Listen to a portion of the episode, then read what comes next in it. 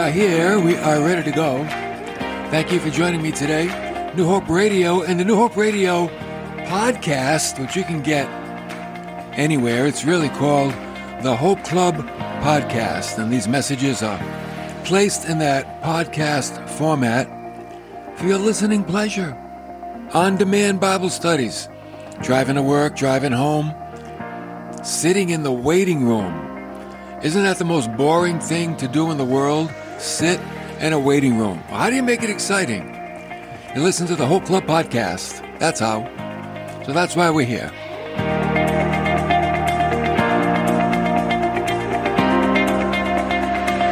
Tell me if you agree with this. Life is a rocky road, filled with highs, filled with lows, peaks and valleys, highways and potholes. You know, because life is like a journey, right? And we'll probably find ourselves in one of these places at one time or another in our journey. That's why this series is so important. We're taking a look at some people that Jesus met. And he went one on one with them, mano a mano. And some of these people that Jesus met, they were in their own places in life. Some in a valley, another in a pothole. That's what they did. That's what they were. Wasn't the best place in the world to be. But you know what? When you meet Jesus, everything changes. That's the key. That's the theme of the series. When you meet Jesus, things are going to change and change for the better. Today we're going to meet a woman who's stuck by the side of the road. Her life is going nowhere. When someone's life is going nowhere, it's because they have little fuel or they lack fuel to move. And you know what the fuel is? Hope. Hope is the fuel for life. And she's going to meet Jesus. And guess what? She's going to have hope. And she's going to have fuel. She's going to rev up that engine. Oh yeah. She's going to keep going. We find her in John chapter 4. Jesus and his boys, they've been traveling, actually walking. That's what they did in those days. And they came to a well. Jesus sent them to a store to buy lunch. And in John chapter 4, verse 3, here's what it says. He left Judea and he went away again into Galilee. And he had to pass through Samaria. Now, Jesus took a shortcut, a short route from Judea which is in the south, to go to Galilee in the north. You know, the ancient Jews, they wouldn't take that shortcut. Oh no. They'd rather walk around the long way. They didn't want to go through Samaria. Why? They didn't like the Samaritans. Samaritans didn't like them either. So in verse 5, he came to a city in Samaria called Sychar, near the parcel of ground that Jacob gave to his son. Joseph. And you know, back in the ancient days, Jacob dug a well. And you know what they called it? Jacob's well. Why not? Jacob's well was there, so Jesus, being wearied from his journey, he was sitting by the well, and it was about the sixth hour. That's noontime, hottest time of the day. And then something happened. Something happened that was strange, and yet it wasn't strange. Verse 7 They came a woman of Samaria to draw water. And Jesus said to her, Give me a drink. His disciples had gone away into the city to buy some food. Now, it was strange that a woman would come to the well at the hottest time of the day. They didn't do that. They came early in the morning or in the evening when it was cooler. But this lady, she's coming at high noon. That was strange. But it was not strange when you understand the reason why. You know why she came at noontime? She was a woman stuck at the side of the road with no progress in sight. The Samaritan woman in verse 9 said to him, How is it that you, being a Jew, ask me for a drink, since I'm a Samaritan woman, for the Jews have no dealings with the Samaritans. She knew that. Like I said, the Samaritans and the Jews, they were at odds for hundreds of years.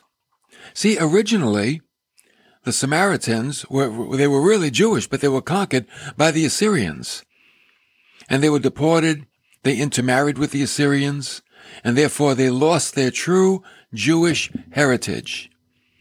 The remaining true Jews no longer accepted them as Jewish. And not only that, they hated them for what they had done. So Jesus answered and said to her, If you knew the gift of God and who it is who says to you, Give me a drink, you would have asked him and he would have given you living water. Jesus is trying to get her to discover who he is rather than just tell her. Why? Because there are truths in life that cannot be accepted. They must be discovered for oneself. And I think that's true for the young generation today. We try to pass down our faith to them, but they need to discover it for themselves. Let's keep that in mind. So Jesus was speaking spiritually, but she's thinking naturally. She said to him, Sir, you have nothing to draw water with, and the well is deep. Where do you get that living water? Now, to the Jew, living water was running water. It's better than well water. Well water was stagnant. It was deep and cold and okay, but running water, oh, that's fresh. And she said to him, You're not greater than our father Jacob. See, they still called Jacob their spiritual fathers. They considered themselves half Jewish. You're not greater than our father Jacob, are you? Who gave us the well? And he drank from it himself, and his sons and his cattle. In other words, you can't get running water from a well. You think you can, you can provide running water from this well? Jacob dug the well. This well is stagnant. You can't get running water from it. But you see, here's the key. When you have no hope, you have no spiritual insight. Think about that. When you have no hope, you have no spiritual insight. It's tough sometimes to witness to a person that is just completely down. They have no hope about life. Their, their get up and go has got up and went. And it's difficult sometimes to share the life of Christ because they're so down. They don't, they can't even comprehend. No comprende. They can't even follow your thinking. Maybe that's where this woman was. So the conversation continued about water. And when she asked Jesus for that living water, you know what Jesus said to her? He changes the subject. he said to her, because he's going to bring it to a deeper place. Oh, yeah. He said to her, Go, call your husband and come back here. You know what he did? He stabbed her right in the heart. Oh, yeah. You know what happened? Failure, let down, heartache, all revived in her. Oh, Jesus touched her in a place, a place where she was wounded, and it hurt. And all those feelings revived, they all came back. And why did Jesus do that? Why would he touch somebody like that and cause them to have all these ill feelings resurface? Maybe because the Bible says in Psalm 34:18, "The Lord is near to the brokenhearted." And by breaking her heart, he was creating an awareness in her that the Lord was near. And it says he saves those who are crushed in spirit. So he said, Go call your husband. You know what she said? I'm not married. and Jesus said, That's right. You're not married. But you've been married five times, haven't you? And right now, you're living with a guy. How do you think she felt at that moment? And unless she was a terrible cook, I would rather think that she was on this search for happiness that never ended well. Every search, every husband left her with less hope. Five attempts at happiness, and they all failed. So now, she's just giving up. She settled for a life without commitment. Because you know what marriage is? Commitment. And she was ready and willing to settle for a life that had no commitment, just to have maybe a glimpse of fleeting happiness if she could. But you know, a life without security is a life without hope. Think about it. A life where there's no security is a life that has no hope. That's why in our relationship with God, we have great security. Our soul is secure with God, and that's why we have hope. We have the promises of God that no one can snatch us out of his hand. We have the promises of God that nothing can separate us from his love. We have the promises of God that he'll never leave us nor forsake us. See, that's why we have hope today. And even if we have major blunders in our life, we can still have hope. So for this lady, there's still good news. And now she begins to reflect spiritually. Maybe that's what brokenness does. It brings us beyond the natural and brings us into the spiritual. And she said to Jesus, Hmm, I think you may be a prophet. Because obviously he, he's, he's telling her about his life. He never met her before. There are two revelations in Christianity. There's the revelation of God, where we get to know who God is and what he's like. And then there's the revelation of ourselves, when we finally get to know who we are. And we need both. We need to know who God is, and we also need to know who we are. And we can't hide. You can't hide from God, and you can't hide from yourself. How many people today do both? Oh, yeah. They hide from God, thinking God doesn't see. And they hide from self, thinking that if they don't face the honesty about themselves, they'll get, they'll get by okay. No, we need to know who we are. We need that revelation, whether we like it or not. Whether it's something that we don't want to face. If you don't face it, how can God fix it? So although she was stuck in life by the side of the road, she still had a spark that the Messiah would come one day. Because you know what she said? She said, I know that Messiah is coming. He who is called Christ. And when that one comes, oh, he'll declare all things to us. So she had that spark of hope that even though life stunk right now for her, one day the Messiah would come.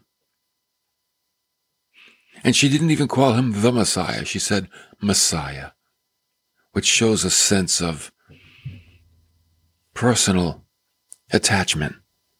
He's going to be my Messiah when he comes one day. And you know what Jesus said to her? Here it comes. I will speak to you am he. You know the one you're waiting for? Here he is. He's right in front of you. You won't believe what happened. She's ready for a breakthrough. And at this point, verse 27, his disciples came back. They were amazed that he was speaking with a woman. You know, it's like, do you ever find yourself witnessing to someone in your home and the phone rings? or you're on the phone witnessing or sharing Christ with somebody and the baby starts crying. It's like these interruptions where do they come from? I don't know. I'm doing a good thing and we get interrupted. The disciples came back. They were amazed that he was speaking with a woman, yet no one said, What are you looking for? Or why are you speaking with her? No one questioned anything. Hmm. What a contrast from verse 26 to 27. She goes from having no hope to having hope returning to her heart. And the disciples, when they showed up, they almost extinguished their hope. They almost wrecked the whole day. Boy. Like we saw, remember with Zacchaeus, the life change? When Jesus said, Zacchaeus, I'm coming to your house tonight. And Jesus went there for dinner and Zacchaeus is like, you know what? If I defrauded anybody as a tax collector, I'm going to give them back four times as much. His life changed when he met Jesus. And so it is with this woman. You know what she did? She forgot all about the water. she was there for water. She said, that's not important anymore. She left her water pot. She went into the city. And she said to the men, the men are hanging out downtown, probably playing checkers. I don't know what they're doing. She said, Oh, come and see a man. He told me all things I've done. This is not the Christ, is it? You know what she didn't say? She didn't say, I found the Christ. You got to come and see. Because you know what they would have said? Yeah, sure, honey. Go back to your water pot. You've been in the sun too long. She's smart. Oh, she's a smart lady. And you know why she didn't tell them men she found the Christ? Because he can't tell men anything. they know it all. He can't tell them anything. So that's why she asked, Do you think this could be the Christ? So now they're like, Oh, okay, you stay here. We'll go see. We'll go check this out for you, honey. You just stay right there. so she, she kind of put the ball in their court. She's a very smart lady. She was amazed by Jesus' ability to see into her innermost being. That's how she knows something was different. Oh, something's different. He's telling me everything about myself. He doesn't even know me. You know what David said in Psalm 139? In verse 4? Even before there is a word on my tongue, behold, O Lord, you know it all. That's why you know Jesus is divine. He knows it all. One time, a little girl who heard Charles Spurgeon's, Charles Spurgeon preach, she went to church with her mother, and Spurgeon's preaching away. And when it was over, she said, Mother, how does he know what goes on in our house? Isn't that true? Doesn't, don't you always have that feeling? that, you know, you go to church, you're listening to your pastor, and then you're thinking, wow, how did he, how did he know what I'm going through?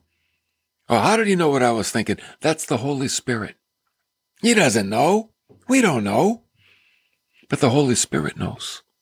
And the Holy Spirit takes the Word of God and plants it in your heart because He knows what you need. He knows what you need. He knows your comings and your goings and he can take a general message of God's word and make it personal to everybody in the gathering. Isn't that incredible? That's a miracle. So everybody hears the same message, but they can walk out with something different. That, see, that's a miracle. Now, these are the miracles that I like to see in church. Forget about these miracle workers. They go all over the world collecting money with these so-called miracles. Let me tell you something. That's a miracle. When that preacher can get up there and talk to a couple of hundred people and they all walk away with something personal. That's God. That's not him. That's God, the Holy Spirit. He's just delivering the message and the Holy Spirit takes it and applies it. So this lady goes into town. She's like evangelizing. Remember Legion? We talked about him. Legion said, Oh, Jesus, I want to come with you. And Jesus said, No, go back and tell everybody the great things the Lord has done for you. And he went and he shared his story. We talked about sharing our story. Everybody has a story. Maybe you don't know the Bible that well and you can't explain everything, but you can explain what God has done for you. You know that quite well. And you can share your story. And you know what? That's even better. Because like I always say, you can argue with scripture. Yeah, but what about this? Yeah, but what about that? You cannot argue with a changed life. And when you share your story and how your life was changed, there's no argument there. There's not. Now they can reject it. That's up to them. But you know what you're talking about. Okay. So that's what this lady did. She went back into town and she shared, wow, what happened with Jesus and her, how he read her heart. He knew her history. She said, come and see a man who told me all the things that I've done. He knew about all my marriages. This is not the Christ, is it? You think it could be him? So the men came out to see. They came out to see Jesus. And the disciples now, they're asking if Jesus had anything to eat while they were gone. Because they said, Master, eat. You know what he said to them? I'm kind of satisfied right now. My food is to do the will of him who sent me and to accomplish his work. He said, Do you not say there are yet four months and then comes the harvest? Oh, behold, I say to you, lift up your eyes, look on the fields, that they are white for the harvest. You know what I think Jesus is looking at? All the men from the town coming up in their white robes. They look like cotton ready to be picked. Here comes the harvest. See all those souls? That's the harvest. Are you ready? Are you ready to work in the fields? That's what he's talking about. Now, because of this event in verse 41, many more believed because of his word. Many more people in Samaria, they believed, they got saved. And you know what else happened? This is incredible. the, the, the, Samaritans asked Jesus to stay with them for a few more days, for two more days. And you know what? He did. What? He stayed in Samaria for two more days, the place where Jews wouldn't even step foot in that area. And Jesus hung out with them for two days. That was unheard of. And then he continued his journey to Galilee. And you know the outcome? The whole town was blessed because of this woman. Because of her. A woman who, though she would live the rest of her life, stuck by the side of the road with no future, no gas, no hope, when she met Jesus, everything changed. That's why I love this story. Because she represents so many people stuck by the side of the road. Is that you? Stuck by the side of the road? Let me tell you something. What happened to her can happen to anyone. You can get the fuel. You can get the hope to keep going. If you're willing to see God and to see yourself. I think a lot of folks today, even Christians, oh, they want to see God, but they don't want to see themselves. They don't want to face themselves. They hide behind the spiritual facade. That's not going to get you anywhere. We need both revelations, both of them. Listen, God loves you. He loves you with all your nooks and crannies, all your misgivings, all your failures all your hypocrisies. He knows it. We're but flush. I mean, flesh, flush. We should be flushed. we should be flushed down the toilet, but God says, no, I'm going to save you. I'm going to save your soul. I know who you are. I know your frame. You know what? I know that you're made from dust. I still love you. I got up. I'm going to raise you up. That's what he wants to do. This, listen, being honest about God and honest about ourselves, it's the best thing we can do. It's the best thing we can do for ourselves. Take off the mask take off the smile, take off the spiritual facade, say, Yes, God, this is who I am. This lady tried to hide, you know, in the beginning. Oh, no, I, I'm not married. Yeah, of course you're not married, Jesus said, but I know you're living with somebody. How'd you know that? Because he's the Messiah. That's how. So God knows everything. If God knows everything, we might as well be honest. Let's be honest about God. And let's be honest about ourselves and get to know Christ in a personal way. Oh, in a way that if we weren't honest, we'd never know him. So you let down your veneer, take off your armor, you be totally vulnerable with God. Totally. And let him bring the healing. Let him heal. You know, like when you go in for surgery, right? Right? What do they do? Take off your clothes, and put on a robe. Gotta take off your clothes. Here, put on this little blue robe. You're going in for surgery. So we do that with God. All things are open and bare before Him anyway. So we might as well be honest.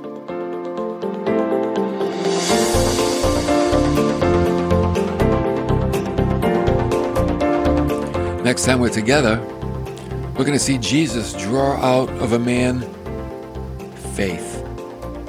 Here's a guy, I don't think he knew he had faith, but come to find out, he did. Ain't that a kicker? Having something great, you don't even know it. And then when you find out you did, everything changes. That's what's going on tomorrow here. Join me, New Hope Radio or the Hope Club podcast. Because Jesus is meeting some people. And you know what, these people, they resemble us, don't they? Oh, yeah. They're very similar to many of us. Best thing we can do? Let's meet Jesus and let Jesus meet you right where you are.